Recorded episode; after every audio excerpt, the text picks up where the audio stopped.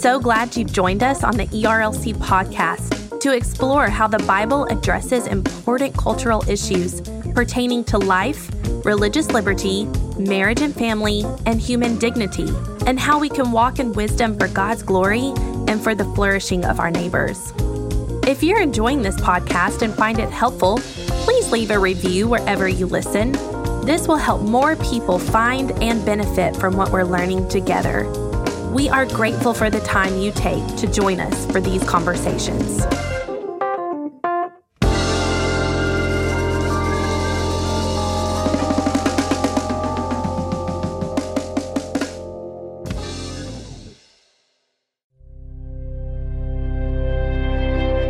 But what we have seen in American society is that the illusion of a Christian majority is now gone.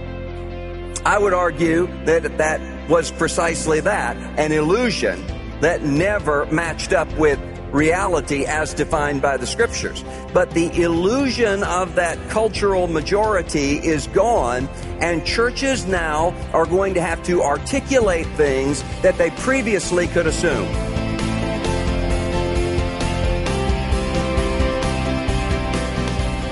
In August of 2015, the ERLC hosted its second national conference titled The Gospel in Politics. In this opening message, Russell Moore addresses how the gospel reshapes evangelical political involvement. Moore is the president of the Ethics and Religious Liberty Commission of the Southern Baptist Convention. We hope you enjoy this timely message. Would you turn your Bibles to Acts chapter 16? Acts 16. I'd like for us to start reading with verse 25 and read on down through verse 40. Acts 16, 25 through 40. And if you would, would you please stand out of reverence for the reading of the word of our God. The Holy Spirit says through Luke, about midnight, Paul and Silas were praying and singing hymns to God, and the prisoners were listening to them. And suddenly there was a great earthquake so that the foundations of the prison were shaken, and immediately all the doors were opened and everyone's bonds were unfastened. When the jailer woke and saw that the prison doors were open, he drew his sword and was about to kill himself, supposing that the prisoners had escaped. But Paul cried with a loud voice, Do not harm yourself, for we are all here. And the jailer called for lights and rushed in, and trembling with fear, he fell down before Paul and Silas. Then he brought them out and said, Sirs, what must I do to be saved? And they said, Believe in the Lord Jesus, and you will be saved, you and your household. And they spoke the word of the Lord to him and to all who were in his house. And he took them the same hour of the night and washed their wounds, and he was baptized at once, he and all his family. Then he brought them up into the house and set food before them, and he rejoiced along with his entire household that he had believed in God. But when it was day, the magistrates sent police saying, let those men go. And the jailer reported these words to Paul, saying, the magistrates have sent to let you go. Therefore come out now and go in peace. But Paul said to them, they have beaten us publicly, uncondemned men who are Roman citizens, and have thrown us into prison. And do they now throw us out secretly? No. Let them come themselves and take us out. The police reported these words to the magistrates, and they were afraid when they heard that they were Roman citizens. So they came and apologized to them. And they took them out and asked them to leave the city. So they went out of the prison and visited Lydia. And when they had seen the brothers, they encouraged them and departed. May God bless his word. You may be seated. You know, we're here in Music City today, and every time that I find myself walking past or into uh, the White House, I think about a woman who made her fame here in the 1960s and 1970s by the name of Loretta Lynn, who was a coal miner's daughter who became a, singer and a songwriter and rocketed to the top of the country music charts. But she didn't uh, know much about the ways of the world. She'd been isolated all of her life in a little coal mining community in Kentucky. And suddenly, finding herself with celebrity, she was invited to the White House in the early 1970s to meet with President Richard Nixon. And as she's going through the receiving line, shaking hands with President Nixon, everyone standing around was horrified when they heard Loretta Lynn say, Hello, Richard. How are you doing? And after a few moments of hubbub, some people consulted with Loretta Lynn and said, you cannot refer to the President of the United States by his first name. You cannot refer to the President of the United States as Richard. To which Loretta Lynn responded, well, they called Jesus Jesus, didn't they? And the first time that I heard that, I thought, that really hits the pulse of many of the tensions that we find going on, not only between the church and the state, but also between our lives as those who are Christians engaging with people in the public sphere in all sorts of uh, platforms and all sorts of places even the sorts of conversations that can go on uh, around a little league baseball team or the conversations that can take place on social media or the conversations that happen as a community is trying to decide what to do about a, a crime outbreak in the community. How do we as Christians engage in issues that sometimes are political without becoming co-opted by politics and losing the gospel and the mission at the same time. And it seems to me that that is exactly the paradox that we see here in this text, in this incident in the life of the apostle Paul that can give us a clue as to how to proceed. Paul is in jail. Most people who have been in the church for very long are very familiar with this incident of Paul and Silas chained in the jail there in Philippi. They're there though because they have created an uprising by preaching the gospel in Philippi and specifically by liberating a demon possessed slave girl freeing her from the, the power that she had been under. And that created a conflict with the economic power structures in Philippi. This is something that happens repeatedly in the book of Acts. It's Jesus versus money. In this case, the slave girl was being used as a fortune teller. She was a, a victim of human trafficking in the ancient world. And when Paul liberated her from this power. The people who were using her lost in their minds an economic asset and that led to riots. That led to hostility. We saw that also in Ephesus when the apostles are preaching the gospel of Jesus Christ and it threatened the industry of the silversmiths who were making figurines of the goddess Artemis there in the city, created a hubbub, created a riot. And in this case, it created the penalty of the law. Paul and Silas, as troublemakers and as insurrectionists, are imprisoned in a jail cell. Now, you and I are not in threat of persecution along these lines in North America. You and I are not in threat of persecution along these lines in North America, certainly compared to those who are brothers and sisters in Christ who are suffering around the world. But what we have seen in American society is that the illusion of a Christian majority is now gone.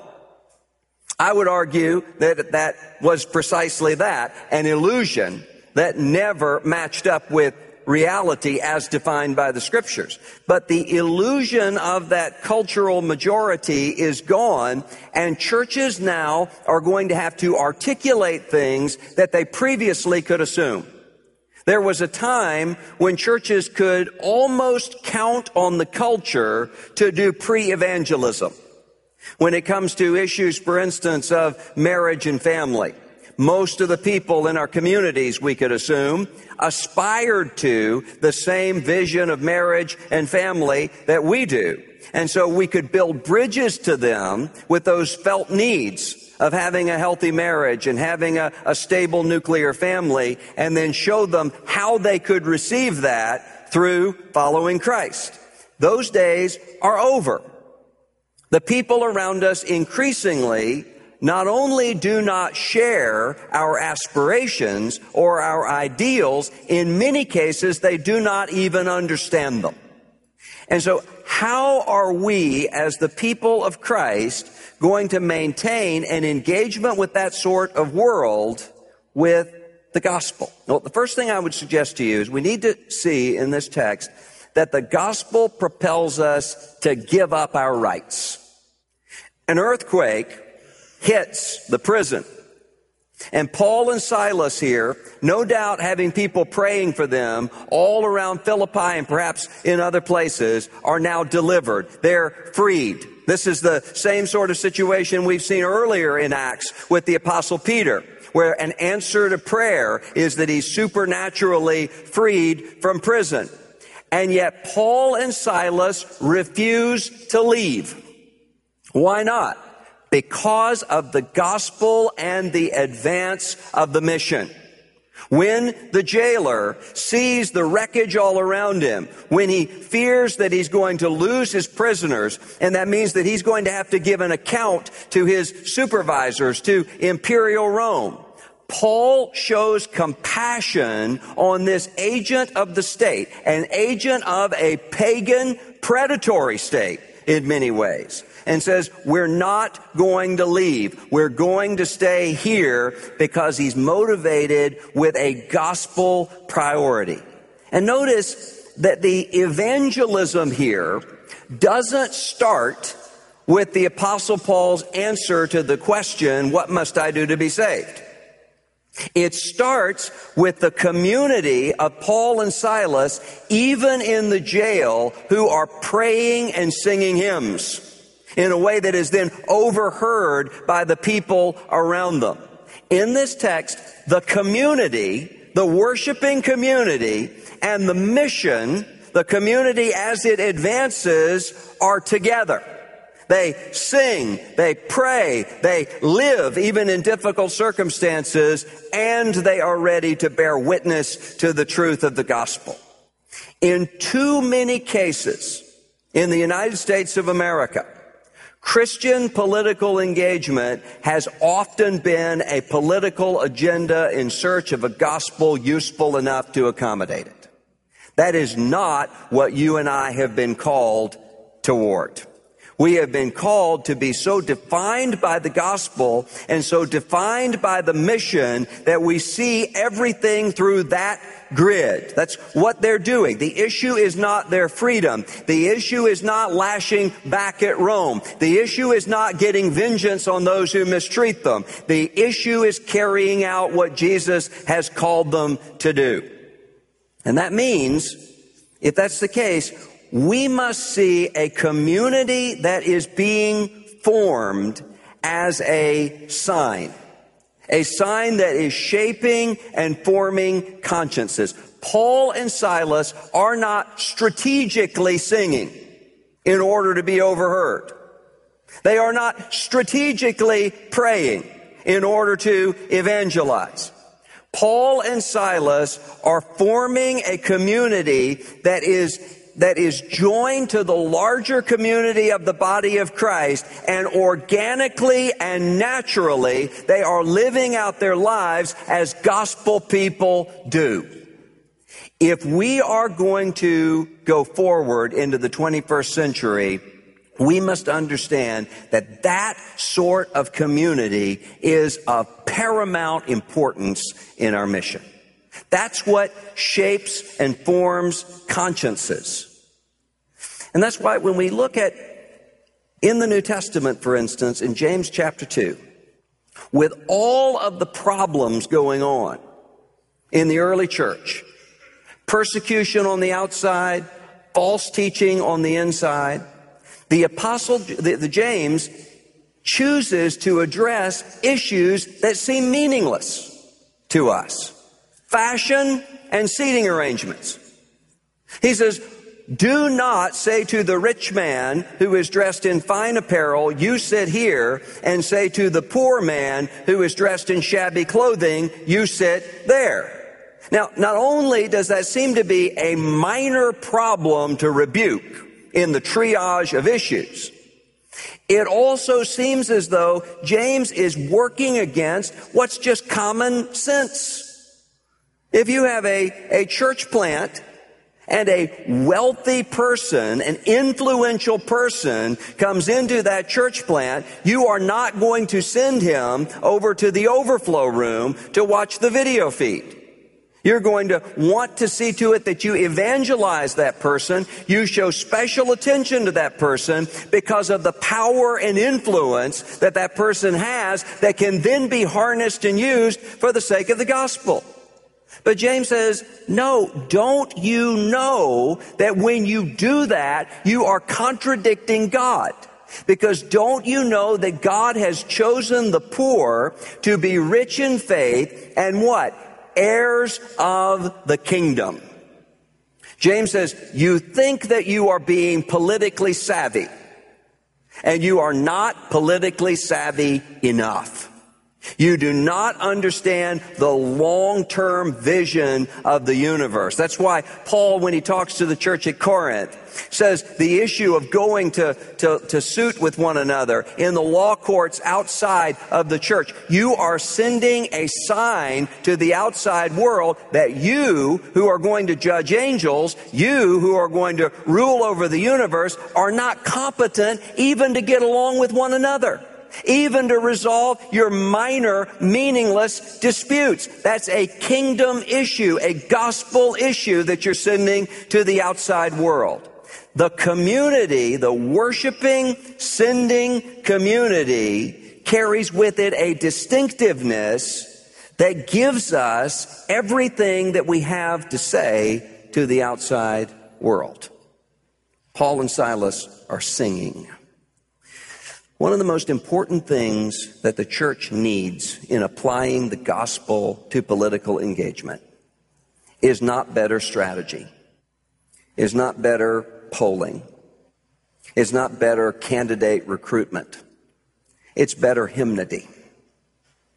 They are singing in a prison cell and they are singing through consciences that are formed as the people of God's consciences are always formed by the admonishing of one another in psalms, hymns, and spiritual songs. Several years ago, I had a friend who had experienced a miscarriage. And my wife and I were talking to her and checking on her. And she said, I'm not going to go to my church tomorrow. I'm going to go down the street to a liberal Episcopal church. And I said to her, why? She said, oh, it's just for this Sunday. It's just for this Sunday. She said, I just couldn't handle the hilarity of it all at our church. And what she meant by that was that there was a hymnody, there was a form of music in her church that only expressed exuberant joy and celebration. There was not the sort of hymnody that could express groaning, lament, the way that the Psalms do, as they, as they express every aspect of human emotion.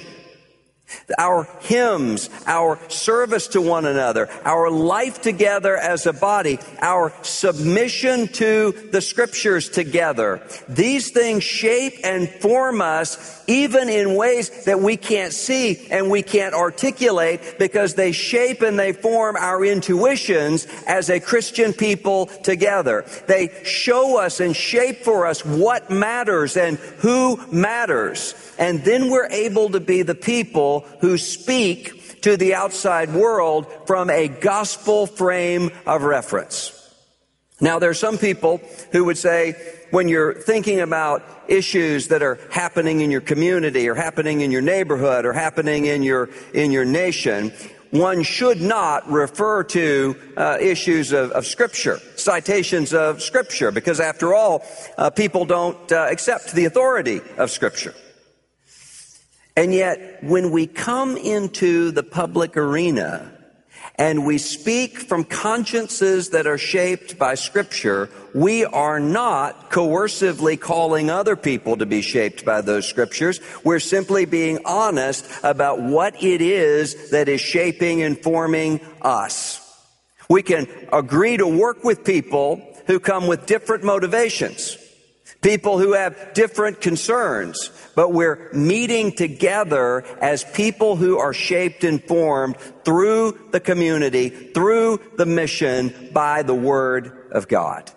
And what that means is, as we are engaging people in the public arena, we remember why we have been sent, which is for the purpose of reconciliation. We do not simply speak condemnation. We speak the justice of God and the mercy of God together. In the same way that digital technology has turned pornography into a kind of fake love, and in the same way, in, a, in an innocuous way, in a less morally problematic way, video games have enabled people to experience a fake kind of warfare. Social media often turns politics and religion into video games. The people on the other side of the screen and the issues on the other side of the screen are simply issues. They're simply ideas to be attacked. And it can give people the sort of catharsis that feels as though they are doing something in the world, when in reality, all we're doing is venting our spleen. We're not, when we do that, speaking persuasively. We are instead simply getting the, the buzz and the feeling of what it means to do something from behind our keyboards.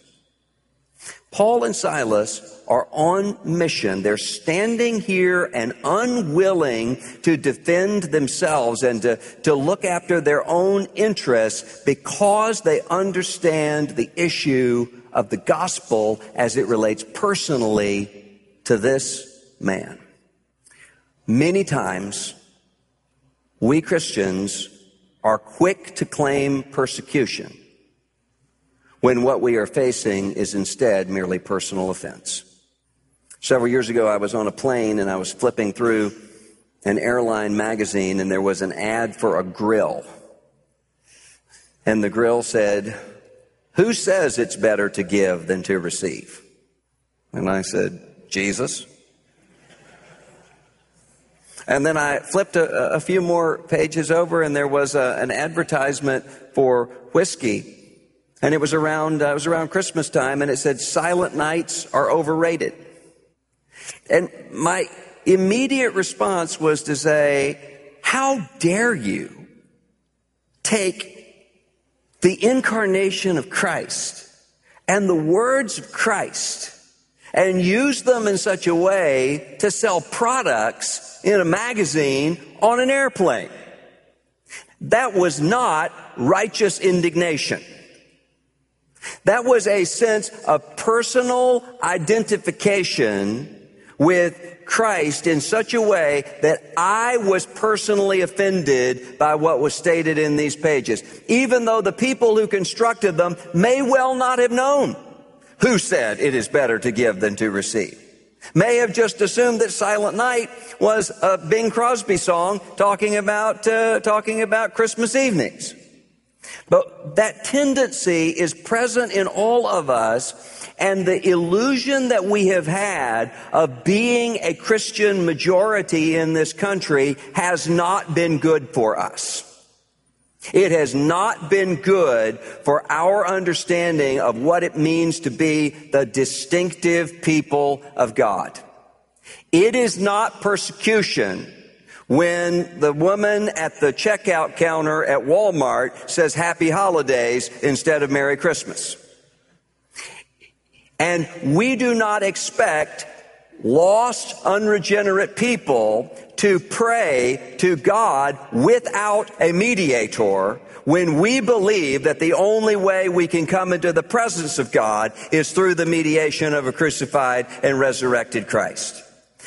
Sometimes the offense that we have is really rooted in a Christless form of religion that actually would be willing to take behavior modification rather than the new birth.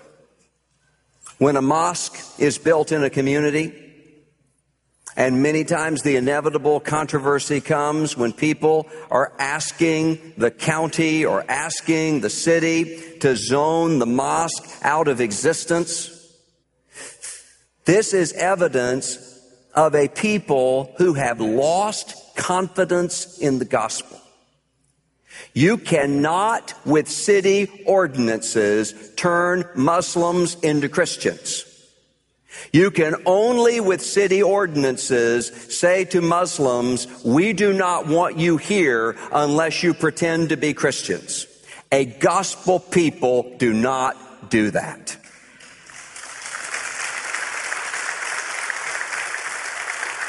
We are not driven by offense. We are driven by the gospel, which is why Paul and Silas here are speaking to this man in his moment of distress. What must I do to be saved? Believe on the Lord Jesus Christ and you will be saved in your household. They are so defined by the gospel that they are driven along by it and it is where they start and it is where they finish just as Jesus has commanded them.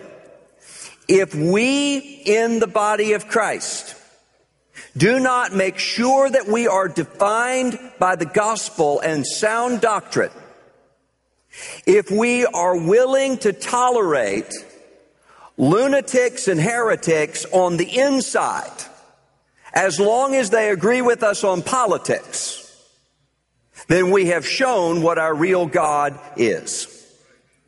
We are defined by the gospel that propels us forward, which means that we are often willing to give up our rights. But notice the paradox here. The gospel also propels us to stand up for our rights. Apostle Paul is not willing to leave. He voluntarily stays, says, don't, don't commit suicide. Don't harm yourself. We're not going anywhere. We're right here. You can, you can, you can be accountable for us. And yet when the magistrates send word, leave and go out of town, Paul does something that seems to be a contradiction of that. He says, I'm not going anywhere. You've arrested and beaten Roman citizens against the law. You come and get us. There seems to be a sort of defiance here. In the same way that Paul, later on in the book of Acts, will appeal to his Roman citizenship and go all the way up the chain of authority in, in Caesar's government. Why does Paul do that? It is because he does not want to see the church at Philippi and the mission coming out of Philippi harmed. Paul knows this is not simply about his rights. It is not about his privileges. It is about others who will be implicated in this, and he will not leave behind a legacy of others who will be harmed and persecuted.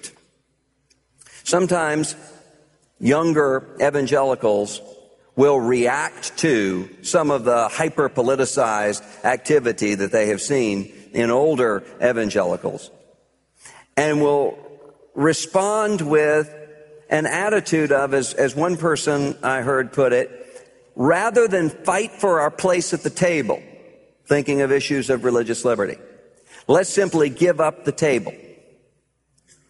That sounds spiritual and that sounds pious until you realize it's not your table. This is not simply a matter of you. Romans 13 says that the governing authorities have a responsibility to God and will be held accountable to God for the use of the sword. In a democratic system of government, the final authority is the people. What is happening in the voting booth, what is happening in the deliberation of a society is the delegating of a sword. Use the sword in this way. Citizenship is an office in this country that all of us are invested in. And so if we refuse to use the sword that we have been given in a way that is just and in keeping with the common good, we are held accountable for our apathy. We are held accountable for working toward injustice. We are held accountable for the mistreatment of the vulnerable or of the poor. We cannot simply give up the table when we are then going to be implicating future generations in the squandering of an inheritance that we have been given. But what many pastors and church leaders would say is, well, but how do we know then how to balance these, these questions of political engagement and justice issues with evangelism and with missions? And I would say to you, we already know how to do this. And we do it all the time. The scripture does not make a sharp distinction between personal morality and social morality, the way that we act together as a society. The mistreatment of the poor and sexual immorality are mentioned right alongside one another, not only in the prophets, but also later on in the, the words of Jesus and in James and elsewhere. We know what it means to speak in areas of personal morality without then turning into a people who are defined by moralism. If you have an artist in your congregation, you are not going to preach on what that uh, musician should sing. You are not going to claim an authority to come in and write songs for this musician. But if that musician who's a member of your church writes a song called something along the lines of, I'm so glad that Jesus is dead so that I can enjoy cocaine and prostitutes. Now you have an issue. This is a clear cut deviation from the Word of God, and you deal with that through the discipline of the church. You deal with that through the teaching of the conscience of that person. If you have an archaeologist in your congregation, you do not have to be an expert on archaeology in order to stand up and inform the conscience of an archaeologist. If the archaeologist suggests that there never was a place called Jerusalem, now you have an issue of discipleship, of biblical authority. And even before that, though, you are teaching and preaching through principles in scripture that are shaping and forming the consciences there. You do not need to be a, an expert in hedge fund management in order to shape the conscience of a hedge fund manager to act with integrity and not to defraud people. And as you're doing this, you will speak to some issues with prophetic authority, with an authority that is rooted in scripture. You shall not kill. You shall not enslave. There are going to be other issues that you're going to speak with from principles of scripture, but you're not going to all come down on the same place as to how those principles can be applied. And then there are going to be other issues that you're going to leave to the consciences of the people in your congregation in the same way that we do when it comes to personal morals. There are some issues in the congregation that someone comes to you and says, my conscience uh, doesn't allow me to eat meat. What does the apostle Paul say? Don't force that person to eat meat. Just see to it that the people who eat only vegetables and the people who eat meat don't bind one another's consciences. You will have some people in your congregations who have their kids in public schools and some people who have their kids in Christian schools and some people who have their kids in, in home schools. And you do not come in and say, here is the schooling option that we have chosen for our church. That doesn't mean that you have become morally relativistic. You, you may have someone in your church who comes forward and says, who should I marry? And your answer is, I don't know. But if someone else comes to you and says, I'm thinking about leaving my wife for my secretary, what do you think? Do you like her? The, the response is going to be, you cannot do this. This is contrary to the word of God. The same thing applies as we're speaking to issues that we often deem as political, which are often issues of justice in, in the temporal arena. But we keep our priority where it belongs with the kingdom and with the gospel. Politics is temporal. Important, but temporal. There is no need to claim politicians as spiritual mascots or leaders. As a matter of fact, the moment that we decide to start looking to politicians as spiritual mascots and leaders, the immediate result of that is not more spiritual politicians. It is politicians who have handlers able to equip them as to how to quote hymns and to manipulate spiritual people. We instead need to make a distinction between those who are on the inside, 1 Corinthians 5, those who are named by the name of brother, and those who are on the outside. And those who are on the outside are those with whom we can often make alliances, sometimes issue by issue the evangelical Christian and the radical feminist who are working together on the issue of pornography because both of them believe that pornography degrades and harms women and men. Doesn't mean that either is adopting the mentality or the worldview of the other, but on this issue, they're able to work together. On others, we're able to work together on many issues. But even that is a temporary alliance and it is not an altogether endorsement of everything that that person or that movement or that ideology is about. We keep in mind the mission and we keep in mind the kingdom so that we do not surrender either to a kind of utopianism that says that we can re-engineer the world around us through legislation or to a kind of siege mentality, victim status that leads us to a meanness that lashes out at the world around us as though the world were our enemies rather than our mission field. Paul immediately leaves and he goes here to Lydia's house. He is there, the text says, with the brothers. He is building up the body. And notice this is a group of people who didn't matter to Rome. They were people who did not have power and influence by Roman imperial standards. And yet in that little body, was the mission that the apostle Paul is called to, and that is the mission that you and I have been called to as well. Not in a withdrawal from the world, but in a preparing to be sent out into the world.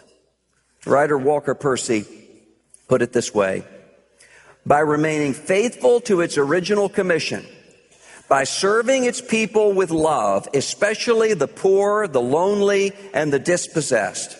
And by not surrendering its doctrinal steadfastness, sometimes even the very contradiction of culture by which it serves as a sign, surely the church serves culture best. We engage politically, we engage socially, but we don't forget who we are. Frederick Buechner years ago talked about seeing a sign on an overpass that said, Jesus saves. And he talked about how he found that language kind of embarrassing as a sophisticated person. And he wrote, you know, Christ saves probably wouldn't bother me as much. Because Christ carries with it something that seems a little less personal. And Buechner said, Jesus saves seems cringingly, painfully personal. Somebody named Jesus saving somebody named whatever your name happens to be. And yet it is that painful, personal closeness that the gospel drives us toward. Paul here has this sort of boldness, both not to fear death and to stay in the prison and to defy the government because he has encountered the resurrected Jesus of Nazareth who introduces himself on the road to Damascus by saying, I am Jesus of Nazareth whom you are persecuting. You and I are pilgrims again. We're exiles in America right now, not because we have lost America. Not because we have come out of some mythical Christian America that never existed.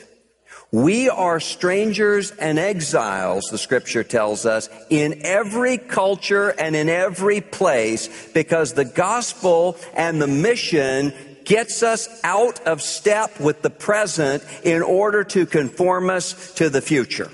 And the future tells us what matters, and the future tells us who matters. When the culture says to us that unborn children don't matter, that they're not viable, that they're not useful, when the culture tells us that elderly people with Alzheimer's don't matter, they're not useful, when the culture tells us that children with Down syndrome and autism don't matter and they're useless, we have a word of God that tells us that the culture does not define dignity because the culture is not Lord that the sovereign God of the universe has identified himself with the vulnerable in the person of Jesus Christ. And when he is calling together his kingdom, he is not building it on the rock foundation of geniuses and influencers, but on the rock foundation of apostles and prophets who have a message and who have a word. That means that we remember where we came from and we remember where we're going. And so we can render to Caesar what we ought, and we can pledge allegiance where we can. But even as we engage politically and socially, we keep a prophetic distance that knows how to say, Thus saith the Lord. We remember how to call Jesus Jesus. Thank you.